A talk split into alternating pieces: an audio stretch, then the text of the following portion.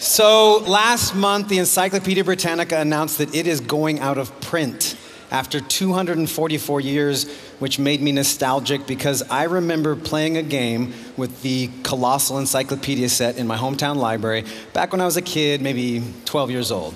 And I wondered if I could update that game, not just for modern methods, but for the modern me. So I tried. I went to an online encyclopedia, Wikipedia, and I entered the term Earth. You can start anywhere. This time I chose Earth. And the first rule of the game is pretty simple. You just have to read the article until you find something you don't know, and preferably something your dad doesn't even know. And in this case, I quickly found this. The furthest point from the center of the earth is not the tip of Mount Everest, like I might have thought. It's the tip of this mountain, Mount Chimborazo in Ecuador. The earth spins, of course, as it travels around the sun, so the earth bulges a little bit around the middle, like some earthlings. And even though Mount Chimborazo isn't the tallest mountain in the Andes, it's one degree away from the equator. It's riding that bulge, and so the summit of Chimborazo is the furthest point on Earth from the center of the Earth. And it is really fun to say. So I immediately decided this is going to be the name of the game or my new exclamation. You could use it at TED. Chimborazo, right? It's like Eureka and Bingo had a baby. I didn't know that. That's pretty cool. Chimborazo. So the next rule of the game is also pretty simple. You just have to find another term and look that up. Now, in the old days, that meant getting out a volume and browsing through it alphabetically, maybe getting sidetracked. That was fun. Nowadays, there are hundreds of links to choose from. I can go literally anywhere in the world. I think since I was already in Ecuador, I just decided to click on the word tropical. That took me to this, you know, wet and warm band of the tropics that encircles the earth. Now, that's the Tropic of Cancer on the north and the Tropic of Capricorn on the south. That much I knew. But I was surprised to learn this little fact.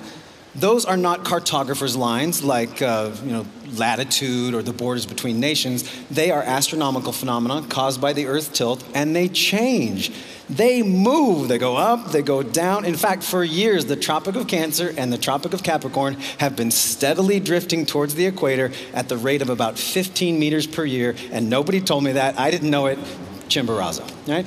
So, to keep the game going, I just have to find another term and look that one up. Since I'm already in the tropics, I chose tropical rainforest. Famous for its diversity, human diversity. There are still dozens and dozens of uncontacted tribes living on this planet. They're all over the globe, but virtually all of them live in tropical rainforest. This is the only place you can go nowadays and not get, you know, friended, right?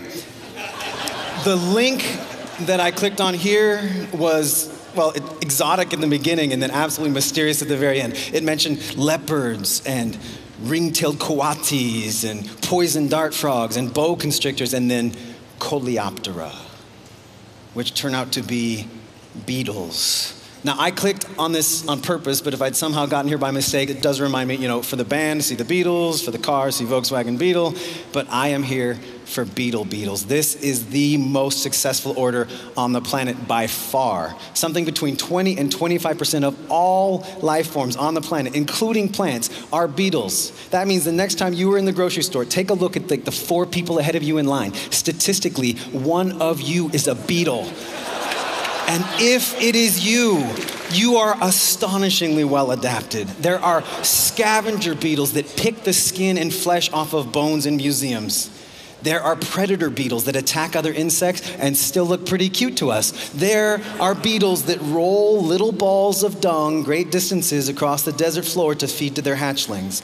This reminded the ancient Egyptians of their god Khepri, who renews the ball of the sun every morning, which is how that dung rolling scarab became that sacred scarab on the breastplate of the pharaoh Tutankhamun. Beetles, I was reminded, have the most romantic flirtation in the animal kingdom. Fireflies are not flies, fireflies are beetles. Fireflies are coleoptera, and coleoptera communicate in other ways as well, like my next link the chemical language of pheromones. Now, the pheromone page took me to a video of a sea urchin having sex.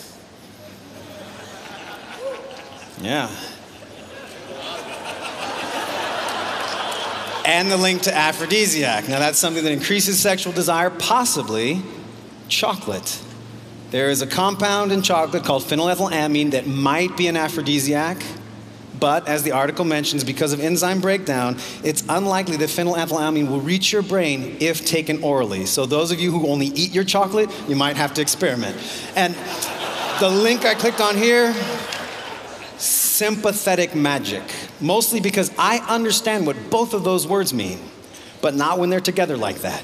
I do like sympathy, I do like magic. So when I click on sympathetic magic, I get sympathetic magic and voodoo dolls. This is the boy in me getting lucky again, right?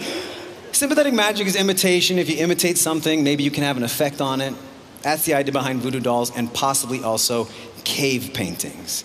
The link to cave paintings takes me to some of the oldest art known to humankind. I would love to see Google Maps inside some of these caves, right?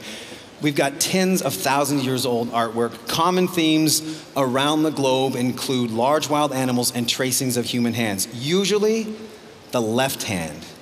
We have been a dominantly right handed tribe for millennia.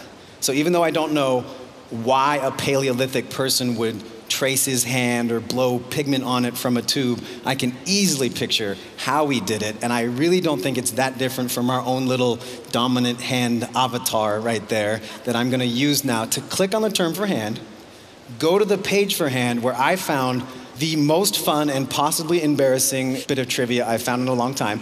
It's simply this the back of the hand is formally called the opisthenar. Now, that's embarrassing because up until now, every time I've said, I know it like the back of my hand, I've really been saying, I'm totally familiar with that. I just don't know its freaking name, right? Um, and the link I clicked on here, well, lemurs, monkeys, and chimpanzees have the little opisthenar. I click on chimpanzee and I get our closest genetic relative. Pan troglodytes, the name we give him, means cave dweller. He doesn't. He lives in rainforests and savannas. It's just that we're always thinking of this guy as lagging behind us, you know, evolutionarily or somehow uncannily creeping up on us. And in some cases, he gets places before us. Like my next link, the almost irresistible link, Ham the Astro Chimp. I click on him and I really thought he was going to bring me full circle twice, in fact. He's born in Cameroon, which is smack in the middle of my tropics map. And more specifically, his skeleton wound up in the Smithsonian Museum getting picked clean by beetles. In between those two landmarks in Ham's life, he flew into space. He experienced weightlessness and re entry months before the first human being to do it, Soviet cosmonaut Yuri Gagarin. When I click on Yuri Gagarin's page, I get this guy who was surprisingly short in stature, huge in heroism. Top estimates, Soviet estimates, put this guy at 1.65 meters. That is, you know, less than five and a half feet tall, max, possibly because he was malnourished as a child. Germans occupied Russia. A Nazi officer took over the Gagarin household, and he and his family built and lived in a mud hut. Years later, the boy from that cramped mud hut would grow up to be the man in that cramped capsule on the tip of a rocket who volunteered to be launched into outer space, the first one of any of us to really physically leave this planet. And he didn't just leave it, he circled it once. 50 years later, as a tribute, the International Space Station, which is still up there tonight, synced its orbit with Gagarin's orbit at the exact same time of day and filmed it so you can go online and you can watch over 100 minutes of what must have been an absolutely mesmerizing ride, possibly a lonely one, the first person to ever see such a thing. And then when you've had your fill of that, you can click on one more link. You can come back to Earth. You return to where you started. You can finish your game. You just need to find one more fact that you didn't know. And for me, I quickly landed on this one. The Earth has a tolerance of about 0.17% from the reference spheroid, which is less than the 0.22% allowed in billiard balls. This is the kind of fact I would have loved as a boy. I found it myself. It's got some math that I can do. I'm pretty sure my dad doesn't know it, right? What this means is that if you could shrink the Earth to the size of a billiard ball, right? If you could take planet Earth with all its mountaintops and caves and rainforests, astronauts and uncontacted tribes and chimpanzees, voodoo dolls, fireflies, chocolate, sea creatures making love in the deep blue sea. You just shrink that to the size of a billiard ball, it would be as smooth as a billiard ball. Presumably a billiard ball with a slight bulge around the middle. That's pretty cool. I didn't know that. Chimborazo. Thank you.